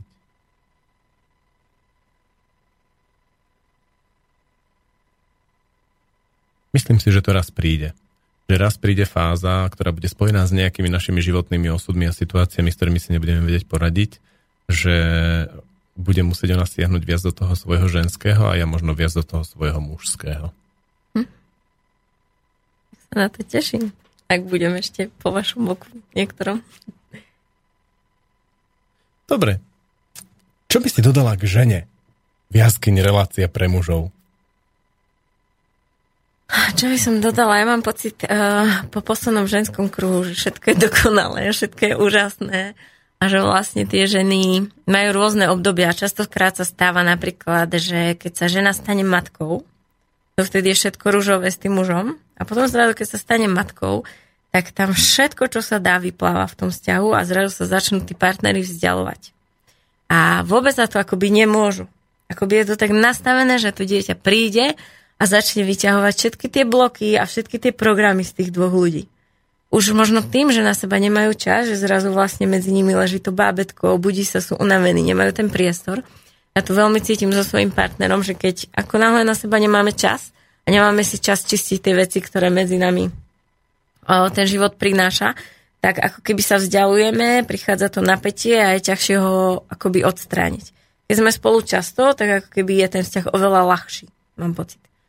No a všimla som si teda to, že to obdobie, keď príde do vzťahu bábetko, takže je vlastne pre ten partnerský život veľmi náročný. Mám jednu kamarátku, ktorá vlastne má niečo také za sebou, a, ale je jedna z tých bohyň, ktoré proste budú bojovať do poslednej e, kvapky sily, aby to proste šlo. A presne ona takto robí, e, na sebe pracuje teda už veľmi dlho, už predtým, ako mala toto bábetko. A o, preto naposledy, keď bola na kruhu, tak rozprávala o tom, ako sa im vlastne krásne tie veci otvorili a ako sa opäť našli so svojím mužom. Ako našli to milovanie, ako našli tú blízkosť, ako vedia byť jeden druhému oporou. Takže to, čo by som chcela povedať, lebo často tu hovorím o tom, že keď vlastne to vyhasne a keď jeden z partnerov nechce na sebe pracovať a že treba odísť a takéto veci, tak chcem povedať, že že na druhej strane aj obdobie toho chladu v tom vzťahu je úplne v poriadku. Že keď vidíme, že aj ten partner sa snaží, aj ja sa snažím, pracujeme na sebe a stále je to akoby také chladné, tak ako keby e, nebáť sa toho. A brať to, že je to možno nejaká čistiaca etapa, kde vlastne jeden druhého ako keby e, uzeráme alebo viacej spoznávame na istej úrovni. A preto, že je to pre nás nové, tak nevieme, ako naložiť v tých situáciách, nevieme, ako o tom komunikovať. A častokrát práve tým, keď sa tak veľmi snažíme, keď sa snažíme práve že vyhovieť tomu druhému, to presne býva, keď sa narodí bábetko a vlastne muž sa začne potláčať. Lebo ona je predsa unavená, ja teraz som prišiel z roboty a ja musím jej hneď zobrať to bábetko. Žena sa začne potláčať, že o, celý deň som tu s tým, s tým bábetkom, teraz prišiel muž unavený z práce, jo, tak nemôžem mu dať to bábetko, lebo on je unavený. Hej, a vlastne ako náhle sa začneme pre tú lásku akoby potláčať a snažiť sa vyhovieť tomu druhému, tak vtedy začína tehlička po tehličke vznikať tá stena, ktorá nás začne deliť. Pretože mm-hmm. prestaneme byť živí, prestaneme sa starať o seba a keď sa my o seba nepostaráme, ten partner nemôže vedieť, čo čo reálne. Ja mám pocit, že keď je tam vlastne ten rúžový obláčik medzi tými partnermi, oni fungujú, tak je to dobré a potom zrazu ten, keď sa narodí dieťa, ten rúžový obláčik prejde na to dieťa. Mm-hmm. A partner tam zrazu ostane v plnej svojej kráse a škaredosti. Áno. A potrebujú teraz spolu Nice. pokračovať aj, aj zrazu bez toho rúžového obláčika. A ja si myslím, že keď, e, že keď obidvaja na sebe robia a vytrvajú v tom... Čo z tvojho pohľadu je, že na sebe robia? Viac mm. to vlastne spomínaš. Čo to znamená, že partner, že pracujeme na sebe? Že sa vidia že ako keby uh, vidia sa každý sám a uh, vidia jeden toho druhého. To znamená, že všíma, ako keby ja som tá žena, matka a všímam si svoje pocity. Pracovať na sebe znamená v prvom rade byť vedomá v tom, čo, ako keby, čo mi je. Ako keby nepotlačať tie pocity, že sa tvárim, že všetko je super, všetko klape a teraz 600 milión aktivít a s bavitkou chodíme hore dole alebo v rámci partnerstva rodiny a a uh, dám na to promo, ale vlastne keď sme spolu sami, tak si nemáme čo povedať. Čiže ako keby bo- byť vnímavý a naladený k tomu, že nemať strach si pripustiť, že áno, niečo sa deje. Áno, je medzi nami nejaké napätie. To je prvý krok. Potom druhý krok je, že začnem si všímať svoje pocity. Čo vlastne mi je? Čo vlastne mi chýba? Čo mi vadí? Čo by som chcel ako sebecky pripustiť, že tie svoje potreby. Potom ako keby ich začať nejakým spôsobom tomu partnerovi ukazovať. Ja sa cítim takto a potrebujem s tým pomôcť. A samozrejme je to isté od toho druhého partnera. Uh-huh. A potom je už len otázka času, kedy nájdu spoločne tú cestu. Samozrejme strašne veľa je o tých blokoch z detstva. To znamená, že častokrát partner sa snaží niečo na sebe zmeniť, ale tomu tej žene to stále vadí a stále sa cíti nemilovaná a partner už má pocit, že všetko možné vyskúšal, hej, alebo že tá žena sa stále cíti nejaká nepodporená, alebo proste, že neustále no. v, nej, v nej vychádzajú tie isté pocity dokola a ten partner sa môže aj rozkrájať na malé kusy. Tak to je presne tá chvíľa, kedy, kedy mm, keď mi hlavou, tá žena sa môže sama na sebe snažiť akoby hlavou mesiace pracovať, hej, že ako to mám zmeniť, aby mi to nevadilo, ako a neviem aké metódy a nič nezaberá. A to je vlastne to, že tam je akoby potrebná tá terapia. Je vlastne neuveriteľné na tých kruhoch a na našich školských kruhoch pre mňa, že niečím sa trápim ako učiteľka mesiac, niečo s deťmi mi nefunguje, stále sa cítim, že niečo nedokážem a tou hlavou to tlačím a stále viacej a viacej sa cítim menej cene, že to neviem spraviť dobre s tými deťmi.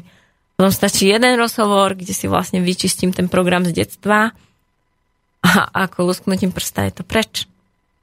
Takže to ma fascinuje na tých ženských kruhoch. Mohli by sme trošku po pesničke e, vystavať, ako sa nám premietajú tí naši vlastní rodičia do vzťahu z pohľadu ženy. Dobre.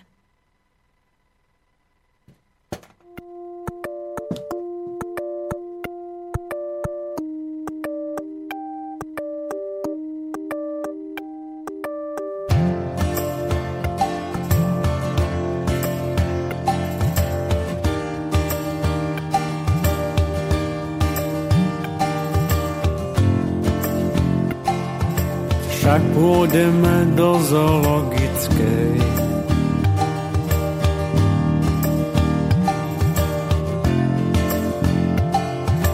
Do raja aj do slovenského. Do východných aj do západných tatier.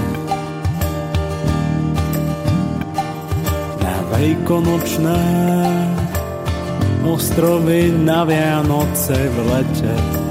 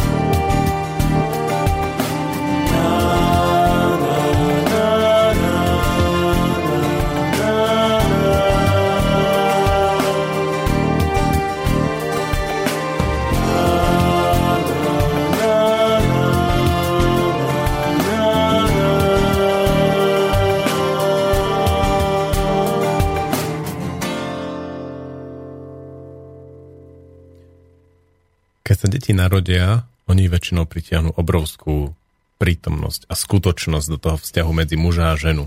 Že to, čo sa im darilo lakovať a skrývať, dávať pod koberec, tak deti spravidla vytiahnu. Áno. A jedna z vecí, ktorá je zaujímavá, je ako ten muž môže vzhliadnúť vo svojej partnerke niečo zo svojej matky a ako tá žena vo svojom partnerovi niečo zo svojho otca. A práve tomuto deti hodne pomáhajú. Vieš o tom niečo povedať? Viem o tom povedať to. Začala by som stade, že vlastne, keď sa narodíme, tak ako keby tí naši rodičia sú pre nás celý vesmír. Všetko o tomto svete ako keby vnímame iba cez týchto rodičov. Znamená, že kým sme tie bábetka alebo batoľatá alebo tí škôlkári, tak ako keby všetko o tom svete si budeme myslieť to, čo si o tom myslia tí naši rodičia, pretože my sme napojení na tie ich emócie. To znamená, príde pes a keď má minorov, jej, psík a pohľadkáme ho a môže ísť ako nám domov, tak ja si urobím, že jej, psíky. Hej, psíky máme radi, psíci sú kamarátky. Ale ako náhle mamina uvidí psa, a poňa nemusí povedať, že pozor, pes, rýchlo poďme. Stačí, že stuhne a vyšlo ten strach, Dieťatko si zapamätá. Vidím psa, musím sa báť.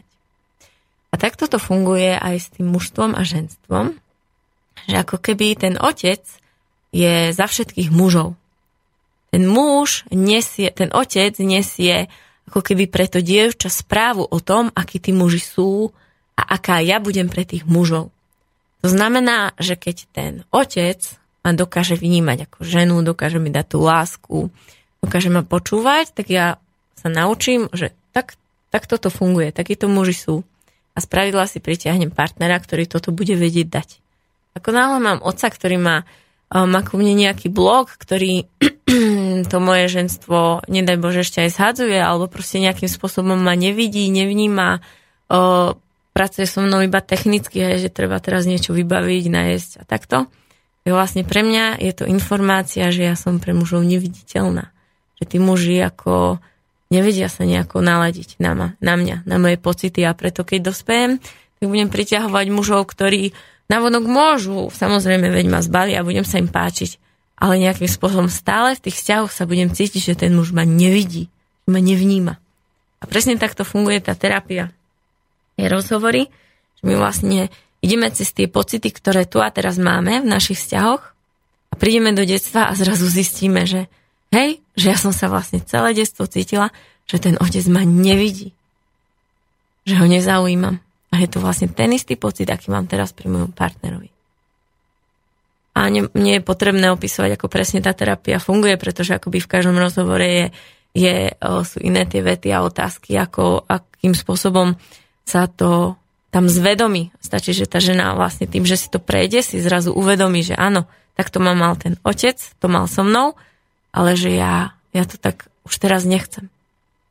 Že moja hodnota je inde a že už môže do môjho života prísť muž, ktorý ma bude vidieť, alebo ten, ktorý je pri mne, už ma môže uvidieť, lebo ja už to chcem. Chcem to inak. Môže prebehnúť nejako ten terapeutický liečivý účinok aj na, partnersk- na partnerskej úrovni, že si to dajú tí partnery? Áno, o tom som práve minule hovorila, že zatiaľ e, ku mne e, chodia aj páni. Častokrát, keď baby zažijú, aký to má efekt, tak vlastne pošlú svojho priateľa. Boli, alebo teda sú chlapi, ktorí chodia aj častejšie, že mal som takých, ktorý prišiel raz, ale sú aj takí, ktorí chodia znova a znova, ale práve som hovorila, že ešte nikto nenabral akoby odvahu pri zvodvojici. Mm-hmm. Celý pár. Áno, celý pár na terapiu. Ako by si s tým pracovala? O, asi by som pracovala s dvoma úrovňami, alebo dvoma cestami. Na cesta by bola uh, to, že vlastne každý z páru by si vyšiel do tej svojej terapie, išiel by do, te, do toho rozhovoru, kde práve liečivé by bolo to, že ten partner by sa učil, že ako toho druhého niesť. Že byť ticho? Áno. A iba vlastne, seba. Uh, žena by išla do svojej témy, kde by mohla pustiť tie svoje emócie a povedať tie všetky svoje strachy. A súviselo by to napríklad aj s tým partnerom a tam by mohla povedať, že áno, a vždy, keď chodíš pozrieť z tej práce a na ten futbal, tak ja sa cítim nemilovaná a bojím sa, že ty si už koho nájdeš. A pustí tam všetky tie strachy. A ten muž sa iba akoby učí, že on do toho nemusí vôbec vstupovať a že to vôbec akoby s tým nemá nič spoločné, že tie strachy sú te, tej ženy. A on uzrie, že vlastne to dievča a tá žena zažila, že keď bola maličká, tak jej otec naozaj chodieval za frajerkami v tom čase, keď sa vyhováral, že je v práci alebo na futbale. A že ten strach a to, čím ho ona teraz obmedzuje, že mu stále vytýka ten futbal, že vlastne tie výčitky nepatria jemu. On Ale zrazu otcovi. uzrie, že áno, že ona má stále ten strach z toho oca a že tie výčitky sú otcové. A ona vlastne, keď to v sebe uvoľní a uzrie to ona, tak zrazu prestane cítiť ten tlak, keď jej muž pôjde niekam a zrazu ten muž prestane ako keby to brať osobne, keď mu tá žena začne niečo vyčítať. A je mu už aj potom, keď už bude mimo terapie a tá žena sa o to pokusí, mu niečo vytknúť v rámci tejto témy a muž už bude vedieť, aha, takže teraz ona rieši svojho otca a ja môžem len k nej prísť, hlboko sa jej pozrieť do očí a povedať jej, ja idem naozaj na futbal a veľmi ťa milujem. Hm. A nie som teraz tvoj otec ten zážitok mi prípada taký oslobodzujúci aj v tom, že keď muž uvidí tú ženu tak hulákať potom v tom vzťahu, tak vlastne si uvedomí, že ona možno nehuláka až tak na ňo. Áno. Fyzicky áno, ale vo svojom vnútri nie. Presne si myslím, pretože keď robíme tie kruhy, či v škole alebo v ženskom kruhu, tak veľmi účinná je už samotná terapia. Že idem do tej témy, uvoľní sa to vo mne, vyplačem to, pochopím to.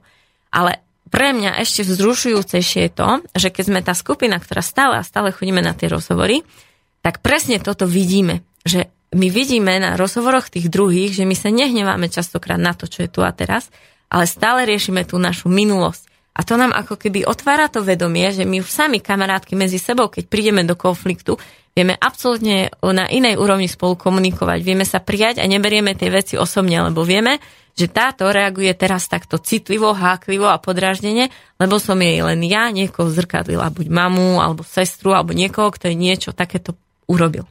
Takže preto si myslím, že prísť v páre by malo veľký efekt na komunikáciu.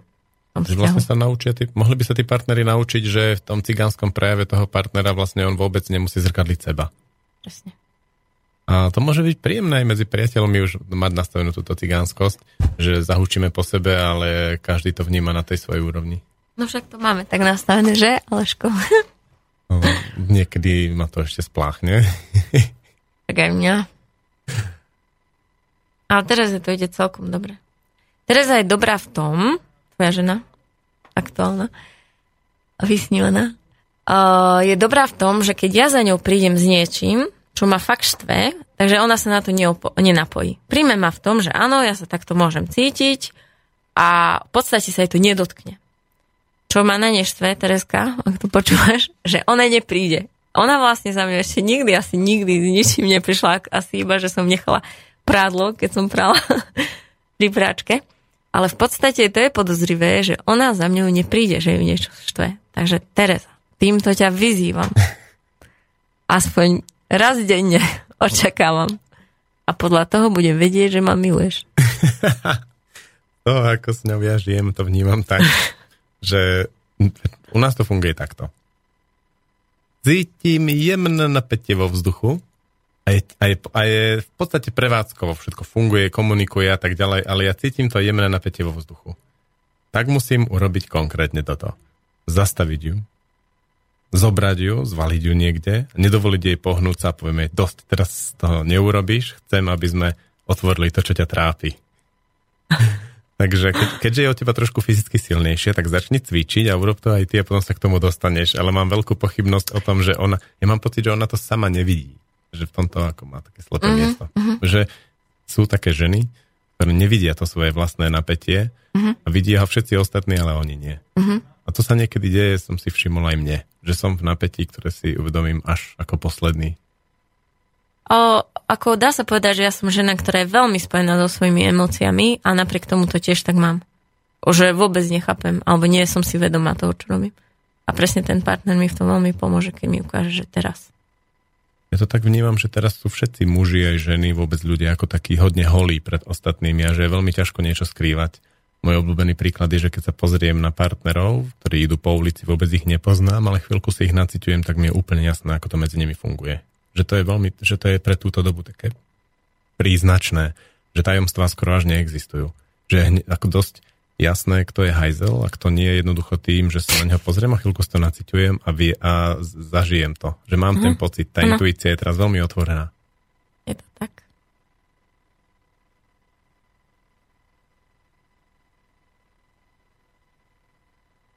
Povedz nejakú vzrušujúcu príhodu z tvojho života. Zružujúcu príhodu. No, teraz je vo mne živé, že ideme do Švedska s tebou. Aj s Tete, aj s Ičom. A s troma siedmakmi ideme v Pre tých, čo piatok. nepoznajú toto pozadie, tak to je učiteľský tým zo školy a nejaké Aha. deti. A ideme do Švédska, do školy Solvik. Je to škola, ktorá nás inšpiruje, ako robiť v našej škole veci inak. Keď si sa ma opýtal na zrušujúci zážitok, tak ma napadlo, ako sme išli pred rokom, ako sme s Ičom mali v Budapešti odniesť to auto do garáža, ako sme skoro nestihli to lietadlo. Tak sa teraz celkom teším, ako to bude s tými siedmakmi. Ja sa tom bojím toho, letisku. že dnes nasnežilo výrazne a máme ísť až do Krakova. No. Je to vzrúša. Pustíme si pesničku.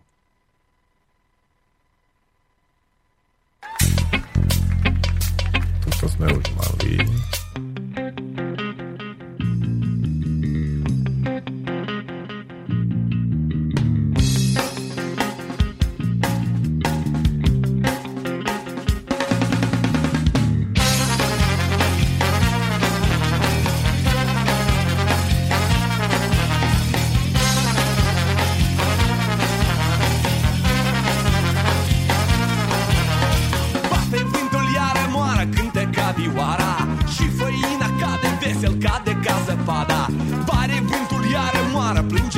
odioara Și făina cade ca zăpadă în când te moara.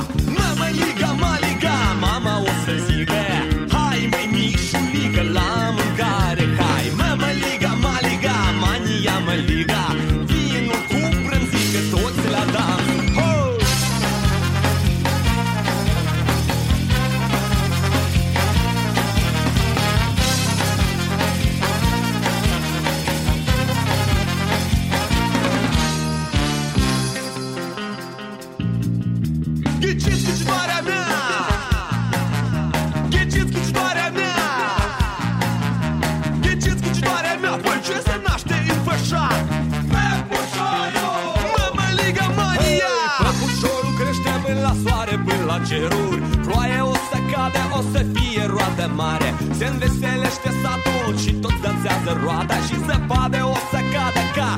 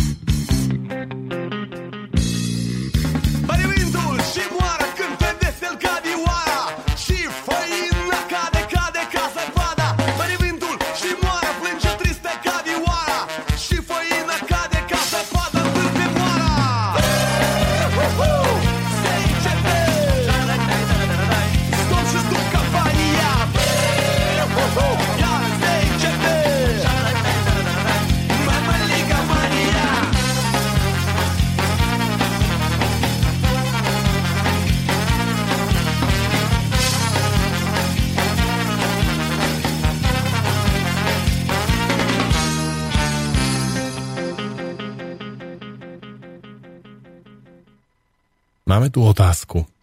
Ako je to možné, že žena vie aj po mnohých rokoch vytiahnuť nejakú príhodu, ktorú si ten muž s tou ženou vy, vy, vykomunikuje, vydiskutujú si to, aj sa o to pohádajú, aj si potom odpustia, ale žena aj tak po tých 10-15 rokoch tú príhodu vytiahne a keď je nahnevaná, tak to tomu mužovi šplechne do očí.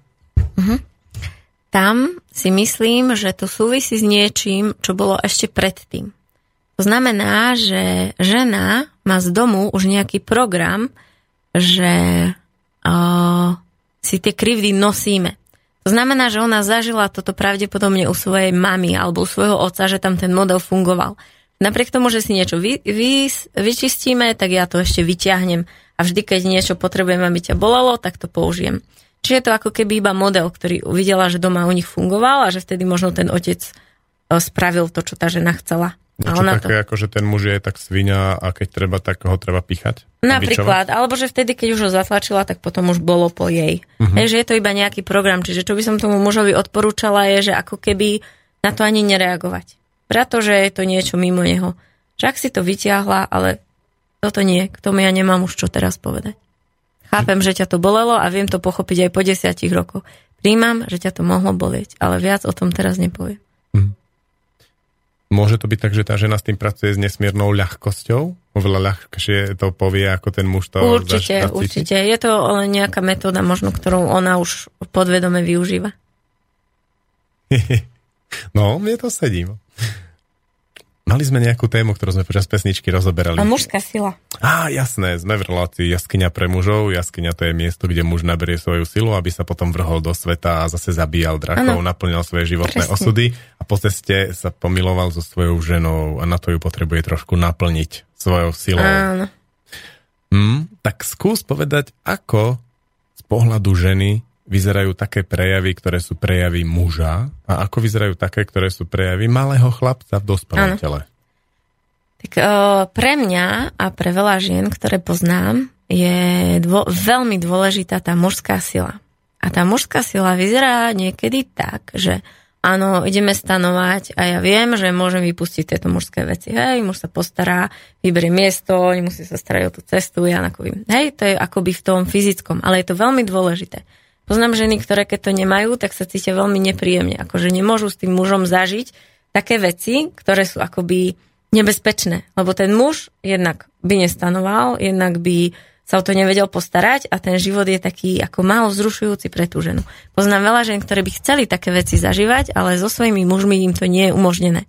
Takže my ženy máme radi, keď tí muži organizujú výlety alebo robia také veci, ktoré by sme bez nich nezvládli. Čiže dajme si to, že mám plne civilizovaný život, hej, v luxusnom byte, splachovací záchod, všetko, všetko, ale občas ísť na opekačku do prírody, kde sa ano. ten muž postará v najdivokejšej prírode a celú rodinu a ten komfort v podstate zabezpečí holými rukami. Áno, presne tak. A že to môžem zažiť vďaka tomu, že, že to môžem pustiť, že on to vlastne sa o to postará a že napríklad mi povie, ty iba zbališ toto a toto. To sú také tie výletové záležitosti. Ako v bežnom živote vyzerá tá sila muža z pohľadu ženy. Áno, toto je presne akoby tá fyzická sila, hej, že to je to, že, mm, že postaram sa o vás. Ale uh, pre nás je veľmi dôležité pocítiť tú mužskú silu akoby v situáciách, keď my si nie sme isté. Napríklad každá žena, žena má nejaké slabé miesta, napríklad, že si v niečom neverí. A teraz muž by nadhodil tú tému, že tak ideme urobiť toto. Napríklad teraz si vymyslím, že žena by sa bala letieť lietadlom. A napríklad by mali nejakú destináciu, kde veľmi túžia ísť alebo pozrieť nejakú rodinu zo zahraničia, ale proste muž by si všimol, že už roky tam nejdu len preto, že tá žena sa stále vyhovorí zo strachu z toho lietadla. A veľmi sexy a by bolo na tom mužovi, keby spravil to, že my tam ideme je to vec, po ktorej túžime, chceš zažiť tú krajinu alebo chceš vidieť tú rodinu a neboj sa, ja sa o to postaram. A pôjdeš. A teraz tá žena ešte možno trikrát zahrá to divadielko alebo povie to, hej, že a ja neviem, ale keď ten muž akoby sa do toho nechytí a ju vlastne v tom podrží a tá žena zažije, že prekonala svoje možnosti na základe toho, že sa mohla oprieť o toho muža, uh, je to veľmi veľké. Je to niečo, čo si tá žena uchová do svojho srdca ako ten najväčší poklad. Je to viac, ako keby jej kúpil ten prsten s tým diamantom, alebo ja neviem. Čiže keď muž uvidí tie ženine hranice a tie strachy a pomôže ju previesť na druhú stranu. Vlastným pevným rozhodnutím. Vlastným rozhodnutím, že a ideme a o, ty to dokážeš, lebo ja ti v tom pomôžem, o mňa sa môže, ja sa o to postaram. A tá žena zrazu zažije to, čo nemohla celý život alebo roky zažíva, lebo sa toho bála. A zrazu to zažije s úplnou ľahkosťou, lebo on je bol tou oporou. Je to, je to niečo nádherné. Týmto ste pre nás sexy. Tak poďme naopak. Ako to vyzerá, keď vidíš dieťa v dospelom tele a zrazu, že, e, že to čo je, čo to vyšlo z môjho muža? Mm-hmm. Dieťa v dospelom e, tele muža je to, keď vlastne je muž pln, plný strachov. Keď vlastne čokoľvek nechce urobiť a skrýva to za rôzne výhovorky. Že je niečo nebezpečné, alebo že na to nemá chúť, alebo že ho to nebaví. Ale pritom tá žena veľmi jasne vidí, že, že sa toho iba bojí a že to nechce prekonať. A potom sa v tom vzťahu začne akoby nudiť. Začne tam chýbať život a prestane akoby vidieť toho muža mužom. Nemajú čím inšpirovať, nemajú o, za čím ťahať. Ten muž akoby musí trošku priniesť toho, toho vzrušenia, toho nebezpečenstva do toho vzťahu tým, že vlastne dokáže prekonávať sám seba a pomáhať tej žene prekonávať samú seba. Keď sa muž bojí, je to, je to ťažké. To veľmi ťažké, viem, o čom hovorím. Zase na druhej strane viem, že zase muži, ktorí sú veľmi dobrodružne založení a nedávajú tam tú istotu, tak eh, tiež Áno. strácajú priazeň. Áno, toto je veľmi veľká téma, že presne, že niektoré ženy o, trpia tým, že vlastne musia sa stať v tom vzťahu akoby mužom, lebo tí muži naozaj, že minú všetky peniaze, nerozmyslia si, dá sa, dá sa povedať, že keby to tá žena nedržala, tak uh, sú ohrozené deti alebo bývanie, alebo neviem čo. Samozrejme, toto je extrém, je to ten druhý protipol, ktorý tiež nie je v poriadku. Len ide, otázka je to, že či to, čo ten muž tam prináša, že či je to naozaj to už ohrozenie, alebo to tak len vyzerá. Vieš o tom povedať viac? No, že či je naozaj reálne sa čoho báť. Že či to ten muž o, má pod kontrolou, to znamená, že vieme ísť na tieto výlety, vieme žiť ten iný život, ako tí všetci, hej, že hypotéka a toľko to má naozaj a 600 milión poistiek. Hej? Že možno toto neposkytne, ale e, žijú, že vedia prežiť a sú v bezpečí a popri tom si vedia užiť ten život, že to je ešte tá, akože je to v poriadku, len v rámci spoločnosti, o, keďže nemáš hypotéku a nemáš tie poistky, hej, už si čudný. Mm-hmm. Alebo je to naozaj extrém, že sa o tom že nedá oprieť a že e, nie je reálne tu a teraz na tej zemi a že ohrozuje vlastne tú rodinu. Keď žena zažíva jedno aj druhý extrém, toho, žena, toho muža plného strachov, alebo toho muža, ktorý naopak veľmi hazardujúcim spôsobom míňa peniaze a podobne, tak čo s tým môže urobiť?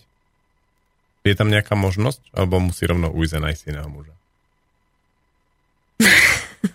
No, ona neujde hneď. Ona na to, aby ušla, musí vyzrieť do, do toho štádia, že ja nemusím sa takto trápiť a až potom, keď vyzrie, tak ujde. Ale samozrejme môže skúsiť aj s ním pracovať, lenže väčšinou tieto extrémne protipóly, e, tieto extrémne póly e, sú väčšinou súbor veľmi ťažkých blokov z detstva, kde vlastne ten muž má tieto strachy ako obranný mechanizmus, ktorý si vytvoril na to, aby prežil v tej rodine.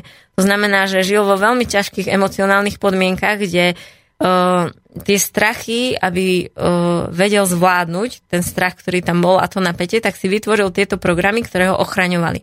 A teraz síce už ich tieto prítomnosti nepotrebuje, ale žil to toľko rokov a toľko rokov mu to zachránilo krk, že teraz jednoducho ich nevie zahodiť. Takže Teraz mu to naopak toľko rokov podpiluje konár. Áno, teraz mu to veľmi škodí a tá žena mu môže ukázať tie cesty, tie terapie, tie kurzy pre mužov a to všetko, kde sa to dá odstrániť. Ale to už je na ňom, či on chce to zmeniť. Či chce žiť s tým strachom naďalej, alebo nie. Málo ktorý muž sa toho chce zbaviť.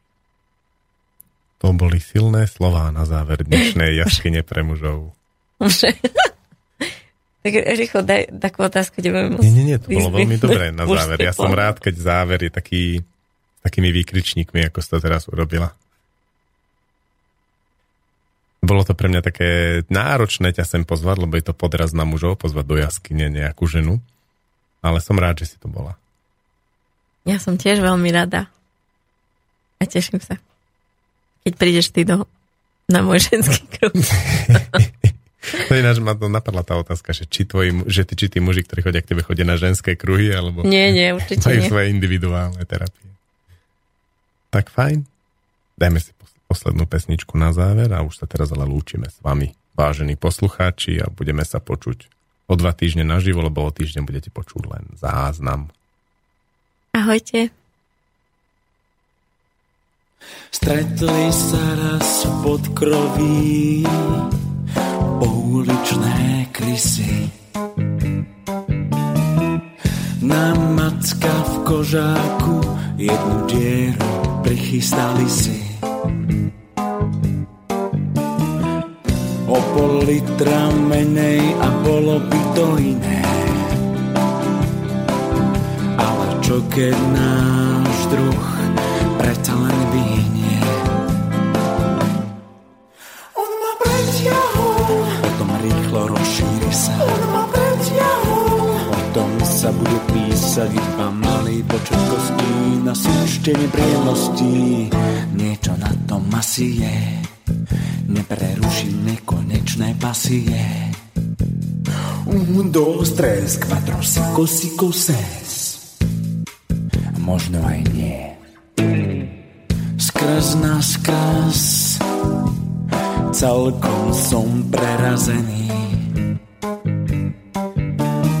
Diera v hrudi krváca a nie je ju kde umyť. Pol litra krví menej a predsa nie je to iné. Veď to, čo mám na sebe tak rád, predsa nezahynie.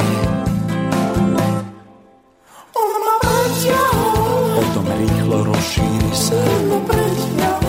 O tom sa bude písať iba malý počet kostí na súčtení príjemností. Niečo na tom asi je, ale ja mám pocit, že ani nie. Máte šťastie, nebudem hovoriť mená. Miesto toho spievať na na na na na na. Zo pár priateľských slov ste pekná banda s brdou. On ma pretiahol, potom sa bude písať, on ma pretiahol. Budem na zastávkach čítať, hneď strach sa ma zhostí pri pomyslení na nepríjemnosti. Niečo na tom asi je, vypnúci myslenie. Pridaj sa k nám a nebudeš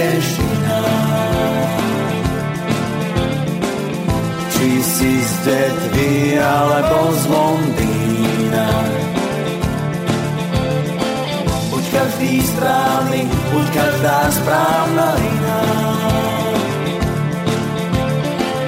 Na koho potom padne vina,